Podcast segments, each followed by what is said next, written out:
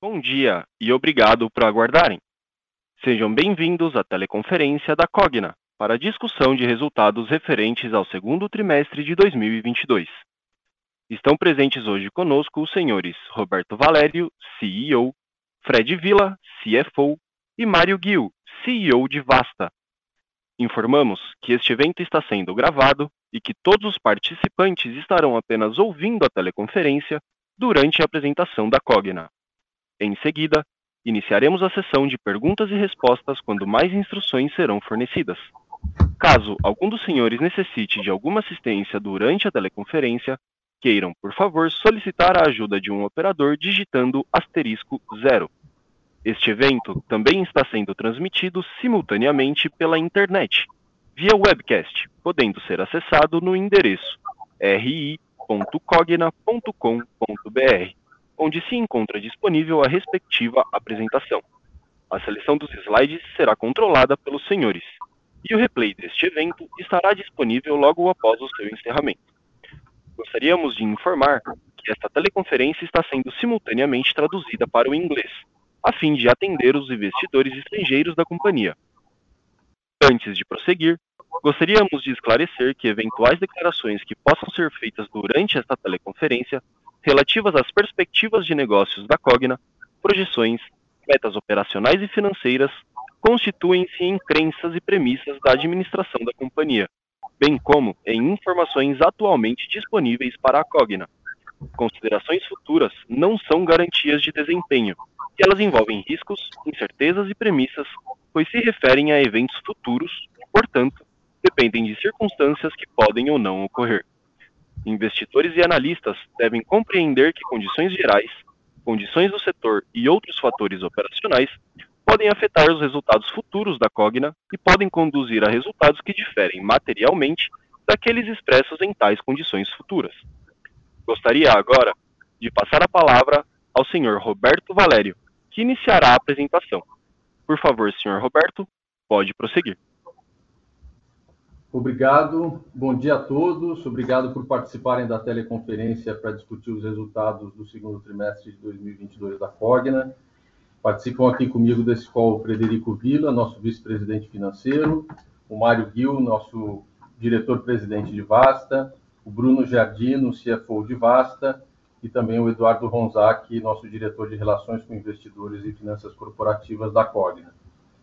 Eu queria começar a reunião de hoje pelo slide número 3, trazendo para vocês nossa leitura estratégica dos resultados desse trimestre, primeiro sobre a ótica das verticais Croton e Vasta e depois da Cogna. Bom, como destaques, na, na Croton, a queda de receita é, trimestre contra trimestre segue perdendo velocidade, conforme a gente vem falando nos últimos trimestres, é, chegando muito próximo do turning point que a gente tem comentado já há bastante tempo, há mais de um ano que a gente fala sobre essa nossa perspectiva. É, eu vou explorar um pouquinho mais na sessão de Croton, mas a gente está bastante otimista aqui positivo com os resultados, com esse turning point se aproximando. É, a Croton finalizou esse primeiro semestre com um crescimento importante de base, a base de graduação está crescendo 12,5% ano contra ano, e a base de pós-graduação crescendo 23%, mostrando a força né, da, da, nossa capacidade não só de captar novos alunos, mas também de melhorar a, a retenção de alunos.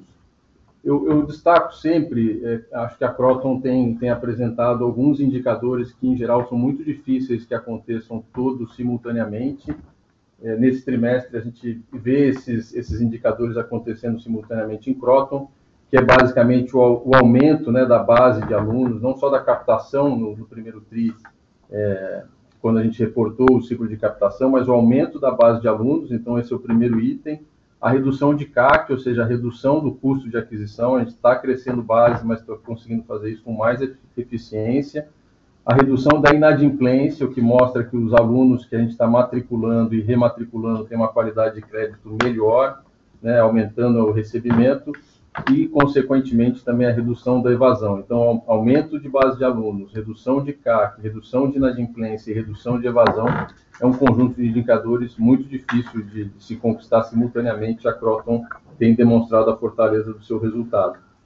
Tanto nesse trimestre também a Croton mostrou crescimento de EBITDA e de margem EBITDA, apesar das pressões inflacionárias, né, que ah, estão afetando todos os setores da economia, é, com crescimento de margem EBITDA recorrente de 3 pontos percentuais no semestre, o que é bastante importante e mostra a força do trabalho que foi feito na reestruturação lá de 20 para 21, além da, da constante busca por eficiência que o time executa aqui todos os meses. Uma outra frente nos pilares estratégicos de Croton que a gente vem falando é a vertical de medicina, Croton Med. Ela tem correspondido com as expectativas. A receita está crescendo forte nesse segundo trimestre comparado com o primeiro tri desse ano, né? Então, mostrando que a, a nossa capacidade de crescer organicamente ela é bastante forte. Eu vou explorar isso um pouco adiante também.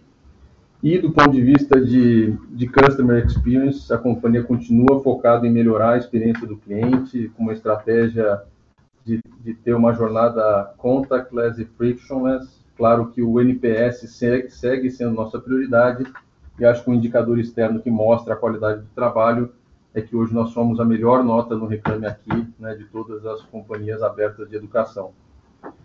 Passando para a Vasta, a Vasta teve um forte crescimento de receita líquida agora, 35% no trimestre, é, mostra a força dessa operação, né, a qualidade da operação. A gente está é, tá avançando de maneira forte para atingir 1 bilhão de reais de ACV, depois o Gil vai, vai, vai comentar um pouco mais, mas ele, esse resultado é fortemente suportado pelo crescimento do número de escolas, a gente atingiu mais de 5.300 escolas é, na base de, de, clientes e, claro, a, o aumento da penetração das soluções é, de, de, produtos complementares e serviços complementares na base de clientes. É, além disso, eu, eu, eu, quero destacar a qualidade dessa receita. Essa receita está cada vez mais concentrada em produtos de subscrição, o que o Gil tem comentado bastante, que é a estratégia da companhia, e, e ele, junto com o time, tem conseguido executar isso com bastante qualidade. Acho, uh, um outro ponto aqui de destaque também é o avanço da, da Vasta na direção de ser uma, uma plataforma completa de solução para as escolas. A gente fez nesse trimestre um investimento importante em EducBank, né, mais um serviço que vai ser oferecido para as escolas, assim como outros serviços, entre eles ERP e uma série de outras plataformas que a gente já tem uh, disponível para, para os clientes hoje em dia. E do ponto de vista de ESG, eu destaco o lançamento do primeiro relatório de sustentabilidade da Vasta, mostra o nosso compromisso em, em mostrar os resultados da companhia e um trabalho excelente que vem sendo feito por todo o time. Do ponto de vista de Cogna, é, acho que o, o, maior destaque, isso eu, eu, trago com bastante alegria, esse é o quinto trimestre consecutivo que a gente apresenta é, melhoria de, de, resultado, né, de resultado operacional, mesmo num contexto econômico, inflacionário, e especialmente no ensino superior competitivo bastante desafiador. A gente vem conseguindo manter essa consistência, vamos continuar trabalhando para isso. É, crescemos EBITDA e margem EBITDA, mas acima de tudo, como a gente já tem destacado nos outros trimestres, acho que a geração de caixa fala por si e mostra a qualidade do trabalho que vem sendo feito, uma conversão de caixa de mais de 38%, e a gente sabe que, claro, o EBITDA e margem EBITDA é muito importante, mas o caixa é o que mostra a qualidade do trabalho que vem sendo feito.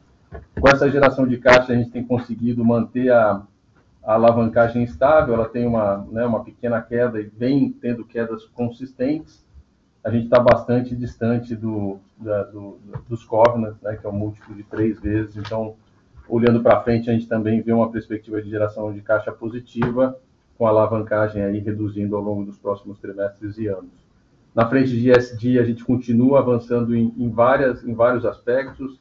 A gente lançou, fez o primeiro inventário de gases de efeito estufa. Acho que somos a primeira empresa de educação a fazer isso. É, lá dentro, dentro de Vasta, né, teve, eles lançaram o programa Somos Afro, que é um programa de inclusão de pretos e pardos num, num projeto de, de estágio, que também é super interessante. E só para dar uma dimensão para vocês, só nesse trimestre, a Cogna como um todo fez mais de 220 projetos sociais, beneficiando mais de 50 mil pessoas entre atendimentos em clínicas, ações com a comunidade, itens bastante importantes para a gente aqui. Uma outra frente também muito relevante, a gente sabe que a gente tem uma estratégia de crescimento que precisa de muita gente talentosa, A gente ficou muito feliz com receber o selo Great Place to Work, né? Porque isso mostra a qualidade do trabalho que vem sendo feito do ponto de vista de gente e cultura. A gente vai continuar investindo bastante nessa frente. E o meu último destaque é o Hubble, que é a nossa iniciativa, é um hub de inovação da Cogna. A gente está chamando internamente como fábrica de startups. É um, é um, é um time dedicado a, a, a suportar teses, teses que são criadas aqui dentro da própria empresa, com founders que podem criar produtos que hoje a gente não tem no portfólio, mas que em três, cinco anos podem ser é, grandes potencializadores do nosso crescimento. Bom, com isso eu queria passar para o slide número 5, é, para a gente falar um pouquinho sobre os resultados do ensino superior, de Croton. Então, como eu falei, a nossa base cresceu mais de 12%, é, ela está puxada pelo crescimento de, de baixa presencialidade, então, só relembrando, baixa presencialidade é o antigo semipresencial e o 100% online, que cresceu quase 14%. Isso não significa que a gente a, a, abandonou o presencial. O presencial, assim como o EAD Premium, né, que é aquele curso EAD que tem bastante prática de laboratório, também cresceu, está crescendo praticamente 9%. Então, a gente está crescendo nas, nos dois segmentos, puxado mais pelo digital, porque a estratégia que a gente vem comentando é bastante foco da, da empresa nesse, nesse item. O que, que suportou esse crescimento? Bom, obviamente que existem várias iniciativas de marketing, iniciativas comerciais, mas a expansão de mais de mil polos que foi feita até o final do ano passado, ela suportou o crescimento aqui nesse primeiro semestre e vai continuar suportando, porque tem uma maturação é, adiante, né, além de um aumento de, do portfólio de cursos EAD, que também suporta bastante esse crescimento. Então, mais produto, mais distribuição permite com que a gente cresça a base de, de alunos. Na evasão, acho que tem um destaque super positivo, que a nossa evasão média está estável, a, a, evasão de alta presencialidade caindo, é, é, um, é um segmento que tem naturalmente uma evasão menor, mas ele está caindo em função de muitas ações aqui de melhoria de processo, assim como de baixa presencialidade, né, que está praticamente estável. Só lembrando que a gente está no segundo trimestre, então isso aqui é uma evasão que a gente está mostrando aqui, é uma evasão de meio de semestre, as evasões mais fortes são as evasões de virada de semestre, portanto, do terceiro trimestre, quando a gente tem a rematrícula dos alunos, tá? Então, acho que o resultado é excepcional. É, a gente está trabalhando para que a gente consiga manter essa consistência para o terceiro TRI, mas o terceiro TRI é, obviamente, mais desafiador, porque tem as rematrículas, tá? Bom, avançando para o slide número 6, falando um pouquinho de receita, acho que o grande destaque aqui está nesse gráfico abaixo, que é a evolução da receita líquida. A gente fala isso de maneira recorrente, né? há vários trimestres que a gente tem, tem dito que a nossa receita vai ia perder velocidade, né? a queda de receita ia perder velocidade até o momento que ela encontrar um ponto de inflexão e ah, vai passar a ter crescimento de receita. Então, vocês vejam que no primeiro TRI a gente caiu 4,9, 3,4 no segundo TRI, a gente estava projetando, e falamos isso aqui em outros calls, um ponto de inflexão em 2023, mas dada a boa performance desse primeiro é, semestre, a gente já prevê um crescimento de receita na Croton no terceiro trimestre, tá? É, acho que essa é uma informação bastante relevante, a gente está super animado com essa, com essa nova perspectiva. Passando para o slide número 7, para falar um pouquinho de ticket médio, acho que esse é um, é um tema que a gente sempre recebe muitas perguntas. Acho que o importante é dizer o seguinte: do ponto de vista de calouros, o mercado é altamente competitivo. Acho que todo mundo que acompanha o setor vê que existem várias ofertas, promoções, descontos. Então, a gente tem pouco controle sobre o ticket médio de calouro. Claro que a gente usa uma estratégia para tentar maximizar o, o ticket médio. A gente não tem entrado em guerra de preços, a gente tem sustentado os preços nos segmentos específicos. Então, quando a gente compara 100% digital é, no ciclo anterior com o ciclo atual, ou presencial no ciclo anterior com o ciclo atual, os nossos preços, nossos tickets estão estáveis, então a gente abre mão um pouco de volume para manter tickets estáveis e trazer alunos de melhor qualidade, mas o mix de alunos, ou seja, como tem mais alunos de 100% é, presencial no baixa presencialidade, mais alunos de AD Premium uh, no alta presencialidade, esse mix impacta o ticket médio. Por isso que a gente entende que a visão assim, mais adequada, dado que a gente não controla o ticket médio de calouros, é trabalhar estrategicamente na oportunidade de alavancagem operacional que os produtos com mais digitalização permitem. Então, de uma maneira bem rápida aqui, é, os cursos que têm mais digitalização, a cada novo aluno, ou seja, a cada nova receita que entra no sistema, ele, a proporção de custos ela é menor, porque os cursos mais digitais têm um custo fixo ah, que está dado e o custo variável a cada novo aluno ele é muito menor do que dos cursos presenciais. Portanto, tem uma alavancagem operacional para cada novo aluno que traz nova receita, eu não põe proporcionalmente a mesma coisa de custos, então ao longo do tempo a gente vai ganhando margem, tá? Claro que isso vem ao longo do tempo. Então, por isso é que a nossa estratégia sempre foi, e se vocês olharem todas as nossas, eh, acho que são, já são cinco ou talvez seis ciclos de captação, que a gente mostra não só o volume de alunos captados, mas a receita, o crescimento da receita ciclo contra ciclo, porque essa é a nossa estratégia, uma estratégia consistente há bastante tempo. Se a gente tiver safras com mais receita, ainda que o ticket seja um pouco menor por causa da, do mix, a alavancagem operacional permite a gente ter mais rentabilidade. Acho que aí nesse, no slide 7 é, é mais um diagrama para vocês entenderem esse nosso racional. Então, ticket médio, né, que é o primeiro quadrinho aí que está escrito ticket, que é P de preço, né, de calouros, é um mercado competitivo, então a tendência, não vou dizer que a tendência é de baixa, é de estabilidade, mas é um mercado competitivo.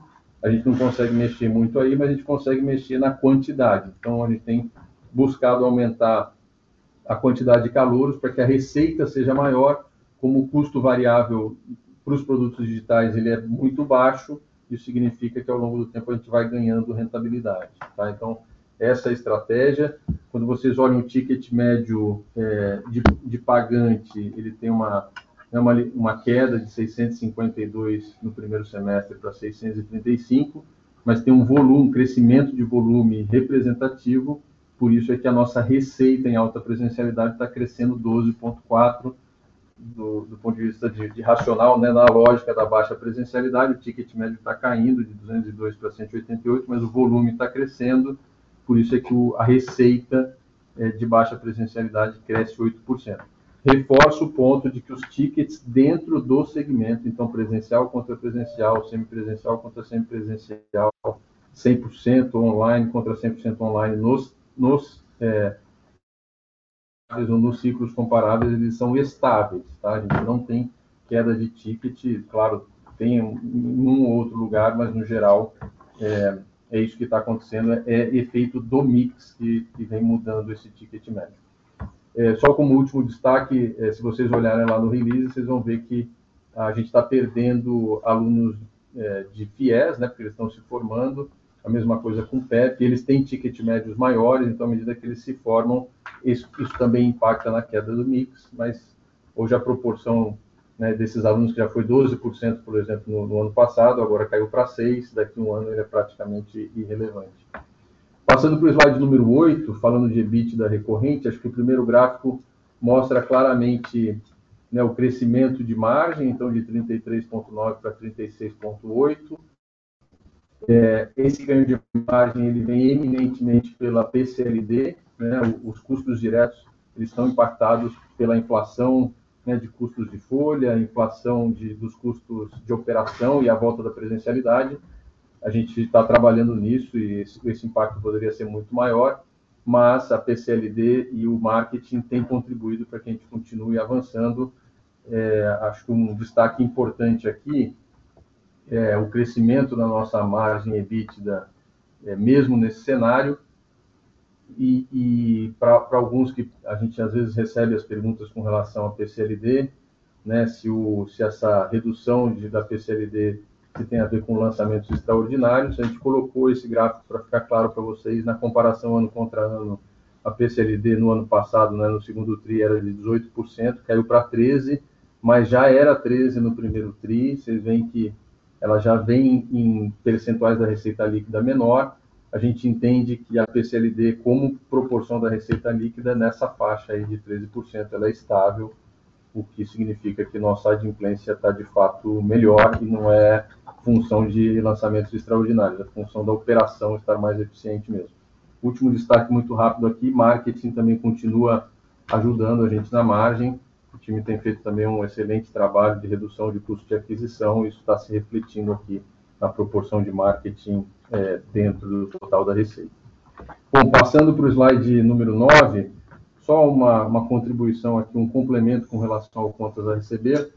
Do lado direito, se vocês olharem o contas a receber pagante, ele vem caindo, né? apesar da base de pagantes estar subindo, que é o que a gente tem mostrado, o contas a receber está caindo, que mostra a qualidade de crédito, né? a qualidade de pagamento do nosso, do nosso aluno, isso é super positivo. O prazo médio de recebimento vem despencando aí, se a gente compara, né? o segundo TRI de 20 foi de 124 dias, o segundo TRI de 21 foi 76 dias, a gente reduziu mais 16 dias estamos em 60 dias né, de, de, de, de PMR do pagante. E indo para o lado esquerdo da, do slide, vocês veem que o contas a receber total ele está estável aí na, na, na faixa dos, dos 5 bilhões.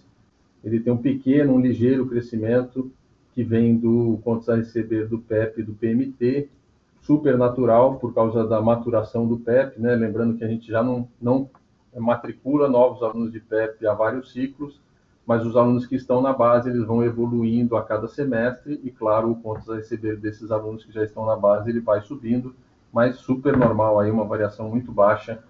Acho que o destaque aqui é dizer que o contas a receber para nós não é mais um problema, a gente virou essa página, está super confortável com os resultados e avançando nessa frente. Para fechar o slide 10 aqui de Croton Med, Croton Med é uma vertical importante para nós, estratégica. A gente tem, então, um plano é, de crescimento orgânico com vagas que vão maturar, né? A maturação é, vai ser com mais de 850 vagas. Hoje a gente tem 556 vagas no, na operação atual, é, então ainda tem espaço de maturação orgânica, mas acho que o destaque são os crescimentos, a nossa a receita do segundo trimestre comparado com o primeiro trimestre desse ano cresceu mais de 30%, o que mostra a força né, que a gente tem para crescer organicamente. A gente deu um guidance para o mercado lá no Cogna Day, a gente falou que é, passamos o guidance de tanto de receita quanto de EBITDA, passados aí 50% do ano, a gente já fez 55% do guidance de receita e quase 54% do guidance de EBITDA, o segundo semestre tem mais alunos do que o primeiro, o que significa que a gente tem tudo para superar o guidance, não só entregar, como superar o guidance do ano. A gente está bastante confiante nessa vertical, que é uma das verticais aqui, as oportunidades de crescimento para nós. Com isso, eu fecho a parte de Croton. Eu queria passar a palavra aqui para o Mário Rio, nosso diretor, presidente de Vasta. Rio, Obrigado, Beto. Bom dia a todos. Eu queria começar a nossa parte aqui de Vasta com os dados operacionais. Né? No fechamento agora do segundo trimestre, que é quando a gente tem a base final de alunos e escolas, né? já, é o, já é o período também que encerram as devoluções. A gente fechou com mais de um milhão e meio de alunos usando os nossos produtos core, né? os nossos produtos de assinatura de educação core em aproximadamente 5.400 escolas parceiras. É, o recorte dos sistemas de ensino para soluções complementares, ele adicionou quase, no, quase 100 mil alunos novos à nossa base, nós acabamos de atingir mais de 400 mil alunos usando pelo menos uma solução complementar, estudando em mais de 1.300 escolas é, parceiras também das soluções complementares. Queria ressaltar que desde o IPO, a gente vem tomando uma série de iniciativas para desenvolver a nossa plataforma, para expandir as nossas fontes de receita, né, lançando novos produtos, novas soluções.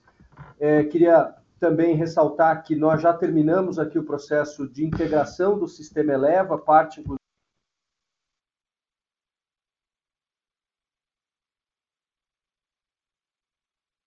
estamos operacionando o sistema Fibonacci e também o nosso acordo de distribuição com a Mackenzie adicionando receita e escolas para a nossa base.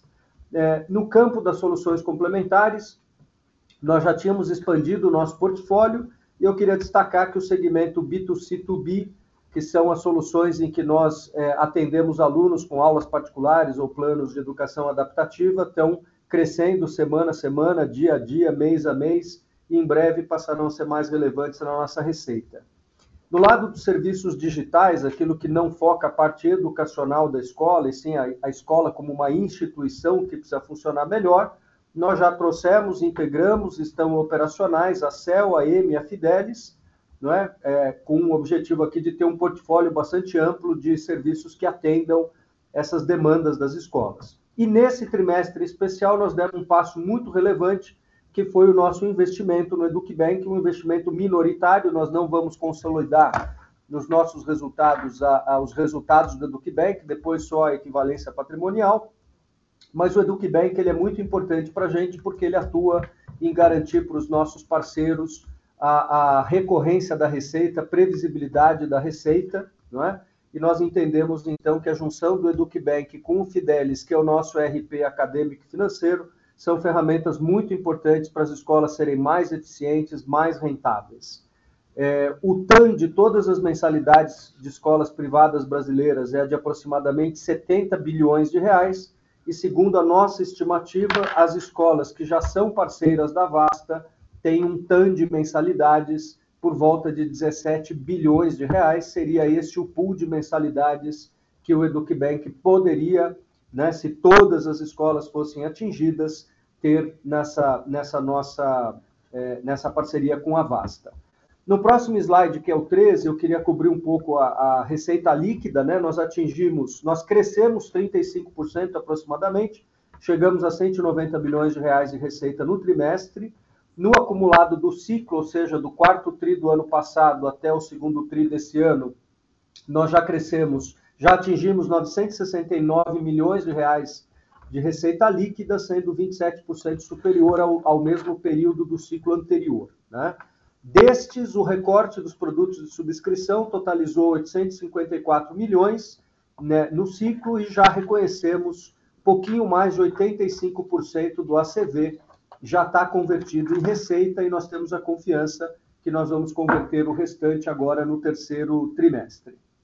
Indo para o slide número 14, falando um pouquinho da evolução da CV, é, aqui no ciclo 22, como já mencionei, mais de 85% do ACV já foi capturado, já se transformou em receita líquida, não é? com uma diferença de sazonalidade neste ano comparado com anos anteriores, porque tanto Eleva quanto o Mackenzie, por exemplo, tem um pouquinho mais de receita no segundo trimestre, então uh, nós temos uma concentração este ano um pouco menor, e a partir dos anos que vem, com o crescimento do Eleva e Mackenzie, isso vai também acontecer, mas nós temos um segundo trimestre que é um pouco mais... É, é, poderoso do que o mesmo trimestre dos anos anteriores, né?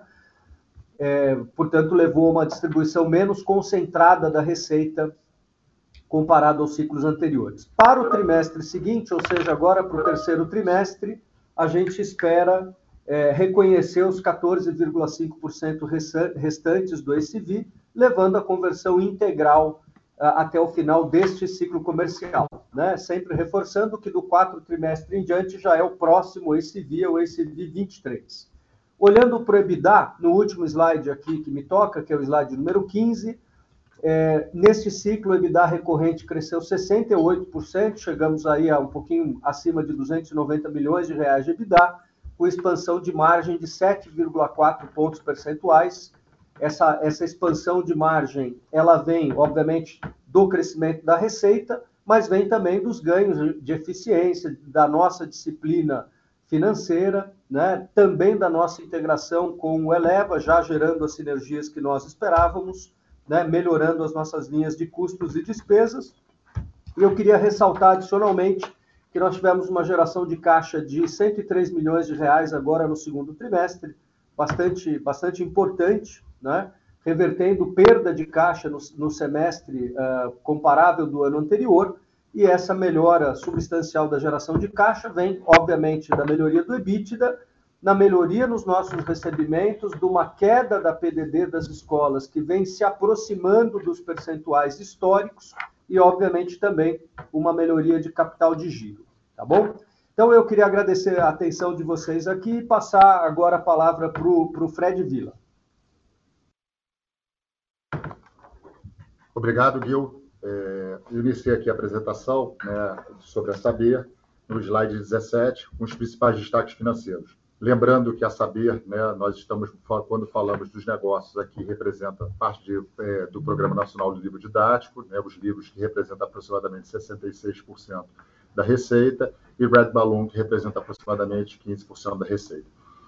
No trimestre, nós, no trimestre, nós tivemos uma, uma, uma redução de receita de aproximadamente é, 19%, é, e no semestre, uma redução de aproximadamente 8%, é, apesar de ter um crescimento né, nas, nas, nossas unidades de Red Balloon, nós tivemos tanto um crescimento de novas escolas, de aproximadamente oito escolas, e também um crescimento na base de alunos. Então, tivemos um crescimento de receita em Red Balloon, mas tivemos um, um, uma, uma, redução de receita no Programa Nacional do Livro Didático.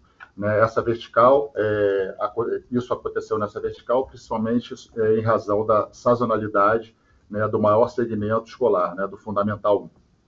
Então, esses efeitos que aconteceram na receita, eles tiveram reflexo no nosso, no nosso EBITDA recorrente em margem, então, no, no, segundo trimestre, nós tivemos uma, uma, uma, eu tenho uma redução aqui no meu EBITDA, né? e no, no, semestre, no semestre acumulado, o EBITDA no primeiro trimestre, que alcançou 29 milhões, no segundo semestre nós atingimos apenas 22 milhões, uma redução de 22,6%, explicada principalmente pelo que eu mencionei anteriormente, a sazonalidade do Programa Nacional do Livro Didático.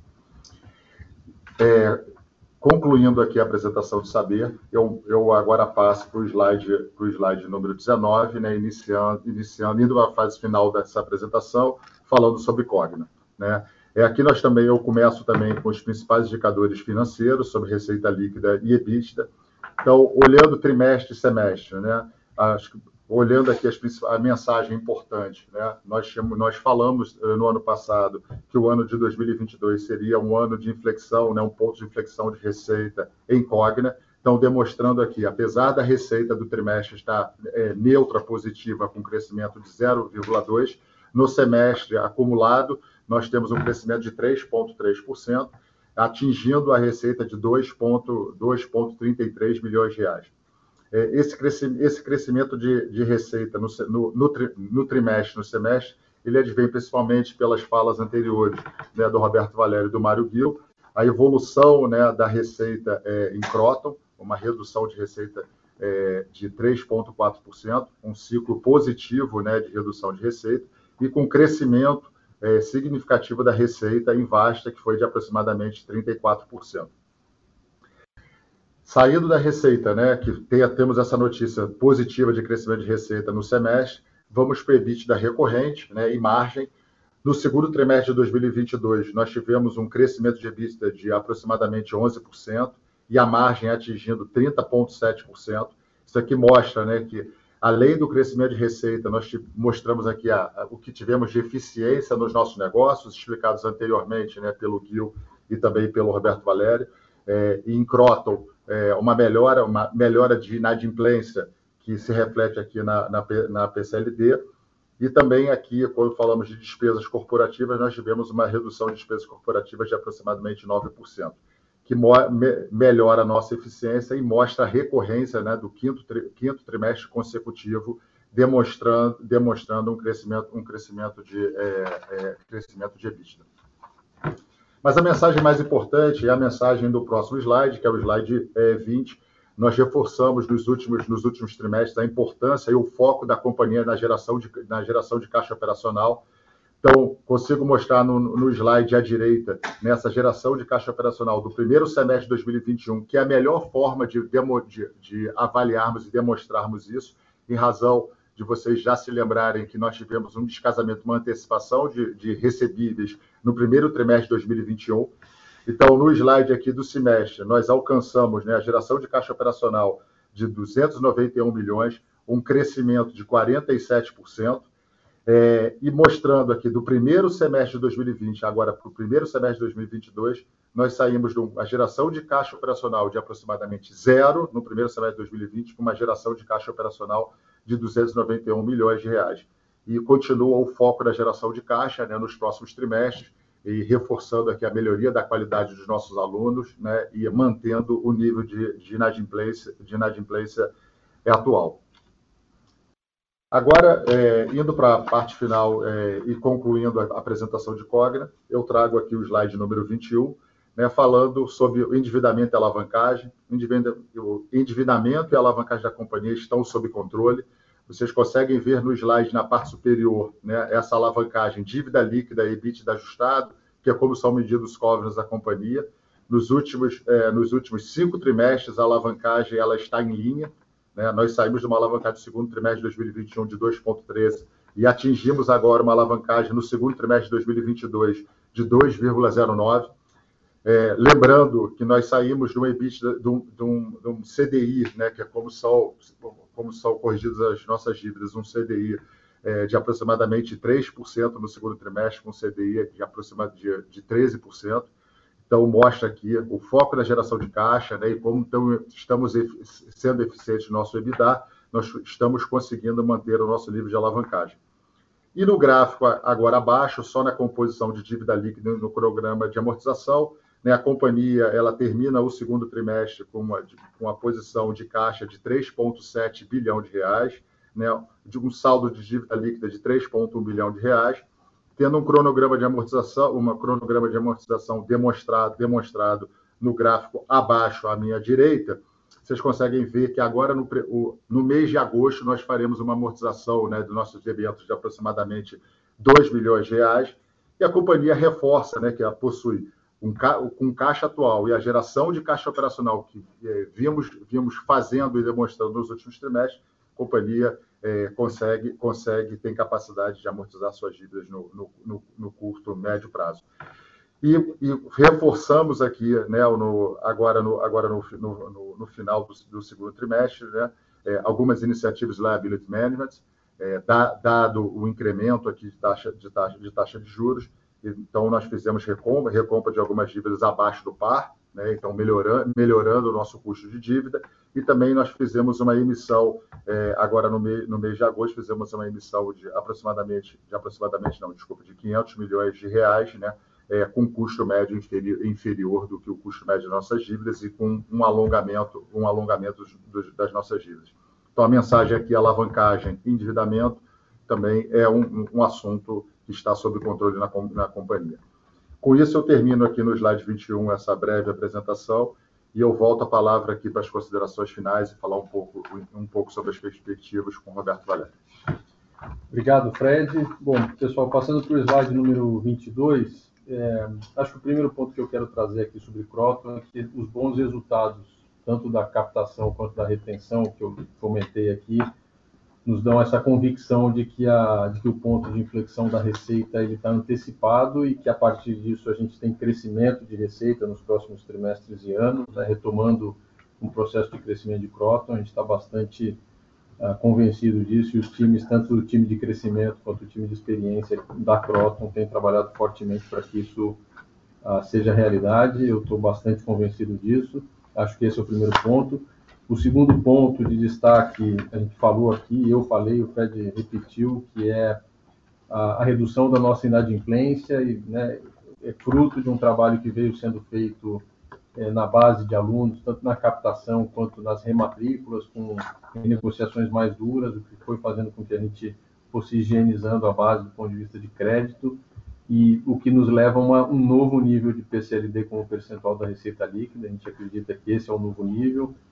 É, então, uma outra, um outro aspecto importante que, então, junto com o crescimento de receita, uma perspectiva nova de, de, de PCLD, é, mostra que a gente tem né, margem operacional, margem EBITDA aí boa, é, e que essas, essas margens recorrentes, olhando para frente, são bastante positivas. Então, de maneira geral, claro, cautelosamente positiva, porque tem muita coisa acontecendo no Brasil, mas é, acho que o, o pior momento de Croton ficou para trás, a gente continua avançando. É, vamos seguir aqui tentando mostrar o, o, melhor que os times podem entregar. É, do ponto de vista de Vasta, acho que os resultados que o Gil comentou aqui mostram a força da operação de Vasta. A gente nunca teve dúvida com relação à qualidade, à competência e à capacidade de entrega de Vasta.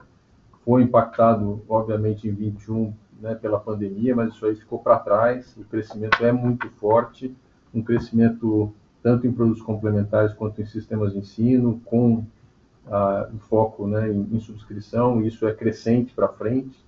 Toda a reestruturação que o Gil e o time fizeram também permitiram esse ganho de margem, que a gente também entende que, que ele é perene, né, tem, tem, não, é, não, não é algo de curto prazo, e acho que a diversificação, um, um exemplo aqui, né, de uma série de ações que têm sido feitas, mas o investimento em Eduque Bank mostra o nosso compromisso de continuar é, trazendo soluções para as escolas. Esse aqui é só o começo, o time tem uma série de ideias e muitas coisas sendo discutidas, então também bastante otimista em relação aos próximos anos de Vasta. E, e como, né, somando as duas organizações, a gente tem praticamente 95% do resultado da companhia, a gente está bastante é, otimista com o que vem pela frente. Acho que a história de Cogna era uma história que em 2021 a gente precisava buscar o retorno à rentabilidade, a gente entregou isso em 2021. A gente já vinha dizendo, e dissemos isso no Cogna Day, que a gente queria buscar melhora na rentabilidade, mas acima de tudo avançar do ponto de vista de crescimento de receita. A Vasta já está entregando isso, o Cogna está na iminência de entregar, então prova a capacidade de entrega da, da estratégia que foi vislumbrada lá atrás. É, o aumento da taxa de juros, claro, exige uma série de ações do nosso lado, mas o time de tesouraria, junto com o Fred, tem feito um excelente trabalho. Ele, ele falou sobre dois aspectos aqui das recompras e também do CRI, mas eles ainda têm uma série de ações que estão sendo feitas. que aqui também é um bom trabalho é, para reduzir o, o, o serviço da dívida. E acho que a mensagem final aqui de alavancagem, como o Pedro falou, acho que é uma alavancagem que, uh, que, que, que, segue bastante controlada, com a geração de caixa que a gente tem, ela é suficiente para pagar tudo que a gente tem que amortizar de dívida e continuar crescendo. É, só para, antes de terminar, é, é, queria reforçar que o time de RI está à disposição para tirar todas as dúvidas que forem necessárias. A gente, obviamente, vai abrir aqui para perguntas e respostas, mas uh, tanto a apresentação quanto os dados de contato estão no nosso site. A gente fica à disposição uh, para as respostas que a gente eventualmente não possa co cobrir aqui na sessão de perguntas e respostas.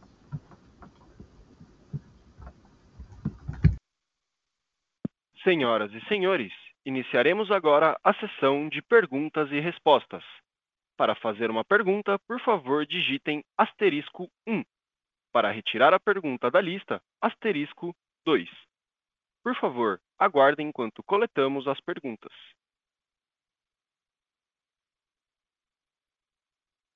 A nossa primeira pergunta vem de Luca Marquezini, Itaú BBA. Por favor, Luca, pode prosseguir. Bom dia a todos, obrigado por pegar a nossa pergunta. Aqui em Croton, né, em relação à despesa com marketing, a gente tem visto uma tendência na indústria de maior investimento com publicidade aí, tentando impulsionar a captação. A Groton nesse trimestre ela manteve isso estável em relação ao ano passado.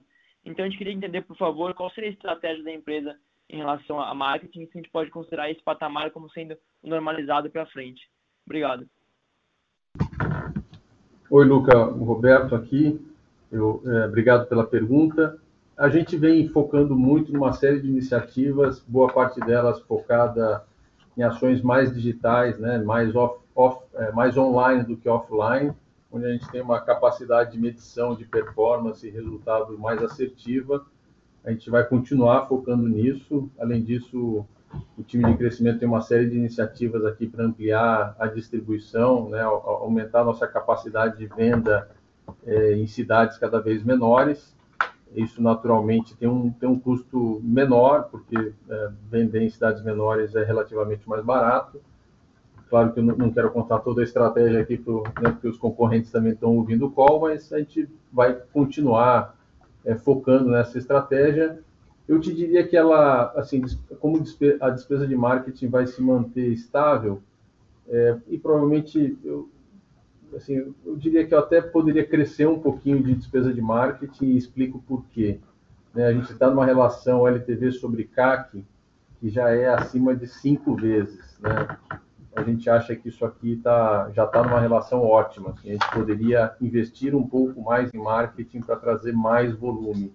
Mas, é, eu, eu, então, para responder sua pergunta de maneira prática, eu acho que é, o nível que a gente tem hoje ele é estável, a gente provavelmente vai gastar um pouquinho mais daqui para frente, mas nada que vai fazer uma diferença violenta do ponto de vista de margem. A gente está focado em margem, a gente acha que tem espaço para investir um pouco mais em marketing para trazer mais volume. sempre lembrando, né, Luca, que esse aqui é um mercado muito, muito competitivo.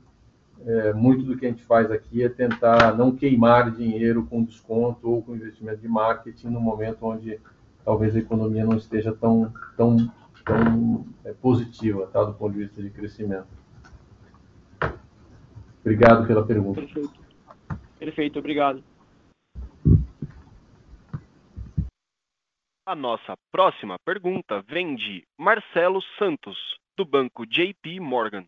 Por favor, Marcelo, pode prosseguir. É, bom dia a todos. É, bom dia, é, Valério, é, Gil, Fred. Obrigado por pegar as perguntas, são duas. A primeira pergunta é se vocês poderiam compartilhar um pouco a visão do processo de captação da segunda metade do ano, como está indo, como está o ambiente competitivo. E a, segunda pergunta é, é, especificamente, vocês mencionaram no release que os tickets, tanto do alta presencialidade quanto de baixa, deve seguir sob pressão por causa da mudança de mix. Ah, quando vocês imaginam que é, esse mix chega na estabilidade? A gente está falando quantos semestres, mais ou menos, só para a gente se programar. Obrigado. Perfeito. É, bom, eu pego essa pergunta. Obrigado pelas perguntas, Marcelo. Do ponto de vista de captação, acho que, bom, ainda estamos no, no, meio do processo, as aulas começaram a semana passada, então é natural que a gente tenha uma aceleração das matrículas no momento em que as aulas se iniciam, né? O aluno sempre deixa para em cima da hora para se matricular. Eu te diria que a gente está cautelosamente otimista, né? A gente está crescendo captação nos dois segmentos, tanto em alta quanto em baixa presencialidade mas eu, eu diria cautelosamente otimista, porque julho e agosto é, foram meses que as, as matrículas perderam um pouquinho de velocidade. Acho que tem, obviamente, tem a ver com o contexto econômico. Reforço que a gente está é, tá crescendo nos, nos, dois segmentos, mas isso aqui é um jogo né, jogado a cada minuto. A gente ainda tem aí mais pelo menos 45 dias é, de captação, mas o cenário é cautelosamente otimista, eu diria, tá, Marcelo?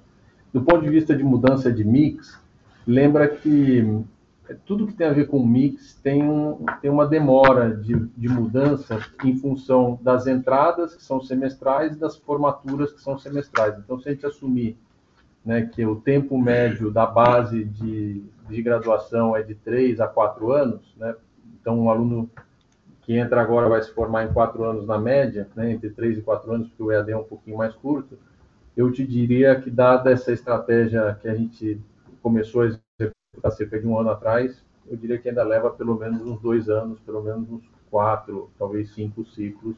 A gente vai ter que viver e, e ver né, se, a penetra, se, a, se a penetração de AD se acelerar nos próximos ciclos, talvez esse período se, se encurte. Então, ele, é, ele vai acontecer um pouquinho a cada, a cada semestre, a cada ano. Tá? Essa é a minha visão aqui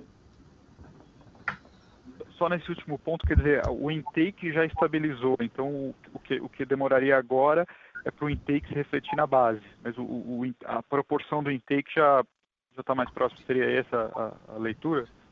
Acho que é uma ótima interpretação, sim, acho que você, você explicou até melhor.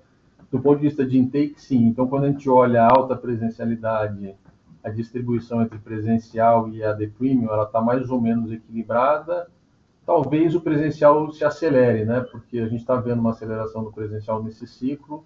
A gente não esperava uma grande aceleração, mas ela está acelerando na proporção que a gente imaginava. Eu acho que está mais ou menos estável. Agora, entre semipresencial e 100% online, que é o que afeta a, o baixa presencialidade, esse sim está estável, porque já acontece alguns ciclos, mas a tua leitura está perfeita, a tua interpretação está correta. Muito obrigado. De nada. A nossa próxima pergunta vem de Pedro Lima, BTG Pactual. Por favor, Pedro, pode prosseguir. Bom dia, pessoal. É, aqui do nosso lado são duas perguntas, tá? A primeira é referente a, a, ao nível de PDD que vocês têm registrado, né? A gente tem enxergado essa me melhora através de algumas iniciativas que vocês implantaram. Então, queria entender se esses 13% são um nível recorrente que vocês enxergam como saudável e se vocês podiam jogar um pouquinho mais de luz nessas iniciativas, né? É, essa, essa melhora no, no dia de recebíveis dos pagantes, é, essa redução do PEP que hoje já não tem mais intake, principalmente essa alteração no formato do PMT ali desde o segundo semestre passado. É, a segunda pergunta é com relação às formas de, de capitalização do business de medicina. Né? Se vocês fizeram carve-out há pouco tempo e queria pensar se vocês estão buscando algum parceiro mais estratégico e se para o futuro é um IPO, por exemplo, está no radar de vocês. É, muito obrigado. É, obrigado, Pedro. Fred, quer pegar essa de PDD? Tá bom, pego sim. É, Pedro, sobre a sua primeira pergunta sobre o nível de PDD, nós entendemos, entendemos que o nosso nível de PDD é adequado, né? como vocês é, sabem, o mercado bem sabe, nós fizemos a mudança do, de critério no final de 2020 e nós entendemos que esse é o critério adequado. É, e olhando para frente, né, nós, nós demonstramos na apresentação, o Roberto mencionou, é, acho que a melhor forma de ver é o que, que é essa PD, a PCLD sobre receita líquida, né, que há dois trimestres nós estamos mostrando aqui essa, essa, esse percentual em 13%, e assim que a gente, a gente é, imagina, né, pode ter alguma leve melhora ou uma leve piora, mas esse é o número adequado. E lembrando né, que a nossa PCLD ela conversa basicamente, depois da mudança, dessa mudança de critério de 2020, ela conversa muito rapidamente com caixa. Então, o que vem acontecendo aqui, de fato, né, é a melhora da PCLD e razão da melhora da, da, da nossa, do nosso nível de inadimplência. Nós não abrimos né, estrategicamente, porque ninguém, nenhum, nenhum dos nossos competidores eles falam sobre inadimplência. A gente estava colocando aqui o que, seria o percentual de PDD sobre receita líquida, que é como assim a gente também gerencia o nosso negócio e mostra de fato, né, o que, que quais são as, isso isso é o, é o final, mas as causas as causas disso, de fato, né, na captação nós temos melhorado, né, é, o nível de captação, então temos alunos numa base mais saudável financeira, né, é, e, e, e, de fato, né, o foco do caixa, né, então várias iniciativas nossas internas é, de melhor operacionalização do sistema de cobrança, tá? Então, como mensagem final, é, você consegue, a gente administra a PDD até hoje né, com esse nível de, de, de 13%. Legal. Só para complementar aqui, você fez, Pedro, pergunta sobre PEP e PMT. A gente descontinuou o PMT para calouros lá no quarto trimestre de 19, né? então a gente já passou 20 e 21 é, sem, sem PEP agora 22. O que tem de PEP é o que está na base mesmo, é o que está maturando, que já, que já tem o programa. E o PMT a gente fez uma mudança do primeiro para o segundo é, ciclo de captação de 2021. Antigamente o PMT era pago ao final do curso, né, na formatura do aluno. Hoje o aluno paga dividido nas mensalidades, então isso, claro, aumenta o nosso recebimento, porque ele já está pagando, apesar de menos, mas ele está pagando todos os meses. Tá? Isso tem ajudado, claro, é, no nosso recebimento. Com relação à, à medicina, a gente a gente, como eu falei, a gente está crescendo muito na medicina, está crescendo do ponto de vista orgânico, a gente tem 550 vagas, ela deve maturar acima de 850 vagas, então ainda tem espaço de crescimento orgânico, mas a gente acha que é um, é um bom business, é um bom segmento, a gente está atento a ele, a gente preparou a empresa, fez um carve-out, ela, tá, ela já tem demonstrações de resultados é, independentes, né? é uma operação, é uma subsidiária integral aqui da, da companhia, ela está preparada para a gente fazer vários modelos é, diferentes aqui de, do ponto de vista societário. Gente, o que a gente dá da nossa a nosso nível de alavancagem, é, a gente tem condições ou tem caixa para fazer pequenas aquisições de medicina, não aquisições muito grandes, mas dado que o segmento é, tem oportunidade, a gente acha que se encontrarmos um bom parceiro financeiro, claro, né, em condições de de investimento que a gente entenda adequado. Né? A gente não precisa do capital, a ideia não é capitalizar a CrotonMed para reduzir a alavancagem de Cogna, por exemplo, é capitalizar a CrotonMed para crescer mais, ainda mais rápido em medicina, especialmente porque o orgânico tem um horizonte aí de mais alguns anos de crescimento, mas tudo assim no preço adequado, a gente não tem, não tem pressa nenhuma. É, e com relação ao IPO de Crotomed, acho que estamos muito distantes disso. Né? A gente é um operador de medicina, a gente vai continuar crescendo. É, acho que estamos muito longe desse, desse momento. Acho que é, acho que é isso. Espero é. ter respondido a sua pergunta, Pedro. Não, está muito claro, pessoal. Obrigado. A nossa próxima pergunta vem de Vitor Tomita, Goldman Sachs. Por favor, Vitor, pode prosseguir. Bom dia a todos e muito obrigado por pegar as nossas perguntas. São duas perguntas do nosso lado. A primeira é se vocês poderiam elaborar um pouco mais sobre esse patamar mais alto de CapEx e investimentos em expansão que nós vimos nesse trimestre e sobre qual nível de CapEx poderíamos ver no segundo semestre a partir disso. E segunda pergunta do nosso lado, é, passada a venda de escolas no final do ano passado e até como follow-up da pergunta do Pedro sobre alternativas em medicina, no geral, como vocês veem o espaço para buscar alternativas estratégicas para outras partes do negócio da Cogna? E, em particular, como vocês veem a possibilidade de um eventual fechamento de capital da Vasta, dado o valuation atual e a confiança que vocês têm no potencial do negócio? Muito obrigado. Vitor, uh, Vitor, obrigado pelas perguntas. É, vou passar a primeira aqui de CAPEX para o Fred, depois a gente complementa o restante. Tá bom. Vitor Fred falando, obrigado pelas perguntas. Aqui a sua pergunta sobre, sobre é, o crescimento de CAPEX, né, de investimento. Nós tivemos aqui investimento em desenvolvimento de conteúdo, novos, novos produtos e equipamentos de informática. Né?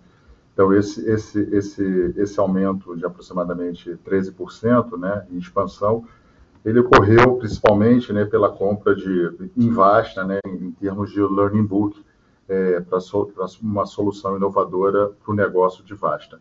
Agora, o importante, o importante aqui mencionar, né, que isso aqui foi apenas um, é, é, um, é um, praticamente um deslocamento. Quando a gente olha a Cogna é, como um todo, né, assim, a gente não, não, não olhando, a gente observa que o nosso capex do ano, né, é, seria um capex muito próximo do que nós entregamos de CAPEX é, no ano de 2021, e a gente vai ter a redução gradual, de CAPEX de investimento para os próximos anos, em razão do grande investimento que nós estamos fazendo também em CAPEX na parte de, tecno, de tecnologia. Lembrando que em 2021 né, nós integra, é, entregamos né, o, o nosso novo RP, o SAP, e hoje nós estamos aqui também no ano de 2022, né, num programa de, trans, de transformação, de, que nós chamamos de programa de transformação com foco no aluno, né, para dar a melhor experiência para o aluno.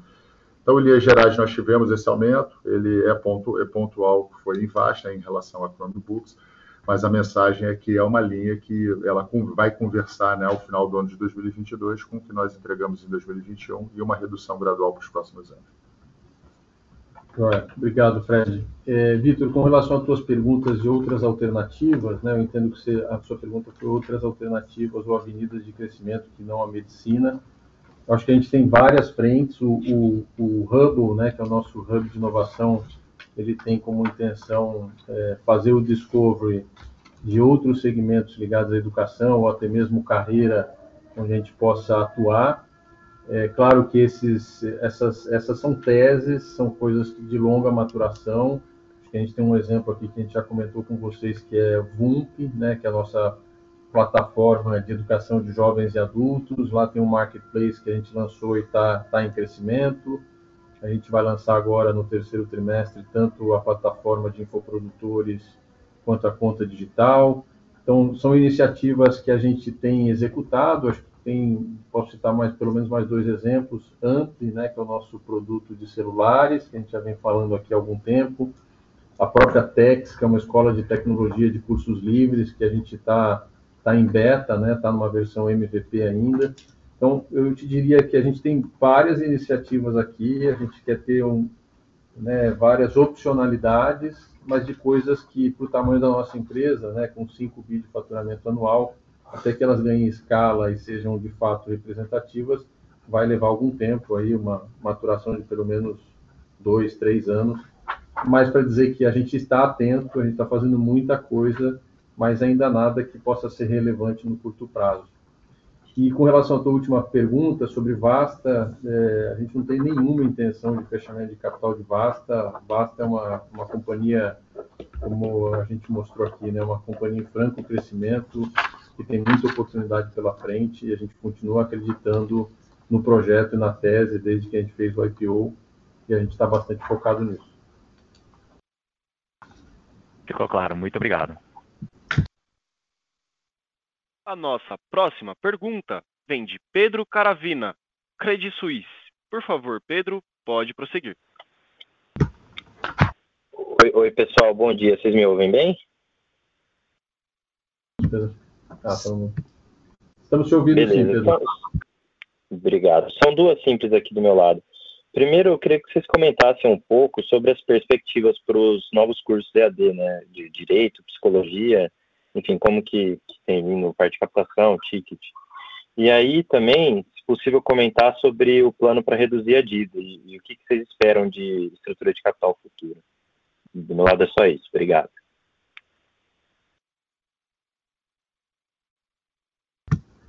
Obrigado, Pedro, pelas perguntas. Eu vou pegar a sua primeira aqui com relação a cursos EAD, depois o Fred é, pega a segunda pergunta.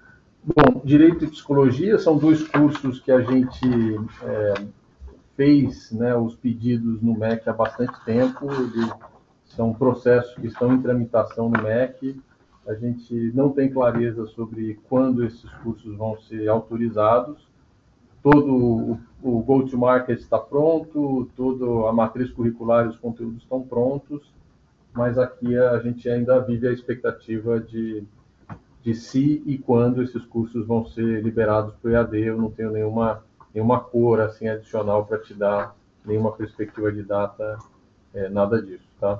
Mas para que vocês saibam que a gente está pronto caso eles sejam é, autorizados. Fred, você pega a próxima? Pego sim. É, Pedro, Fred, obrigado pela pergunta sobre estrutura de capital, né? É, acho que vale a pena mencionar, né, é, que agora no, na próxima semana nós vamos amortizar 2 bilhões de reais né, das, nossas, das, nossas, das nossas como eu mencionei na, na, na, na, minha, na minha breve apresentação. E as iniciativas que nós estamos falando sobre estrutura de capital são várias iniciativas de liability management que nós fizemos. Né? Nós recompramos, né, agora no segundo trimestre, é, 347 milhões em dívidas que estão abaixo ao par. Então, essa é uma iniciativa que ela, ela gera valor, gera valor na companhia. Nós também fizemos agora, como eu mencionei, é, um, é, uma emissão de, de 500 milhões de reais com um, alongamento de dívidas e um custo, um custo de capital menor do que o nosso custo de capital, de capital atual. Nós temos outras, outras diversas iniciativas que estamos fazendo, mas o mais importante é a geração, a geração, de, a geração de caixa operacional da, da companhia, ela, ela vem positiva, principalmente em razão do operacional, então estamos atentos a diversas oportunidades. Então, nos próximos, no, no, nos próximos trimestres, vocês vão conseguir começar a ver, né, identificar é, monetariamente nosso, nosso balanço, nosso, nosso resultado financeiro, essas iniciativas que, que fizemos e estamos continuando fazendo, tá bom? A gente acredita que a estrutura de capital ela vai estar reduzindo é, trimestre após, após trimestre pela, pela, pela melhora do, resu, do resultado operacional e gradativamente, é, pós-eleição, a redução gradual aí de taxa de juros. Perfeito, claríssimo.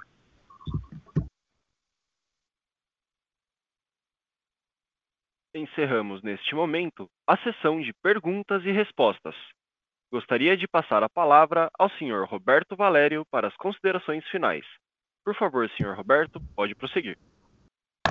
Bom, pessoal, agradeço a todos por terem acompanhado essa, esse call de resultados. Eu soube que a gente teve um problema para quem estava acompanhando pela, pelo webcast eu reforço aqui que tanto a apresentação quanto o áudio do call, elas estarão disponíveis no nosso site, então quem perdeu, quem estava no webcast e perdeu, pode ouvi-los depois no nosso site.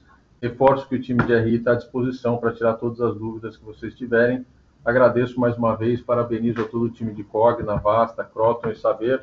Obrigado, nos vemos daqui um trimestre. Um abraço. A audioconferência da Cogna está encerrada. Agradecemos a participação de todos, tenham todos uma boa tarde e obrigado por utilizarem Chorus Call.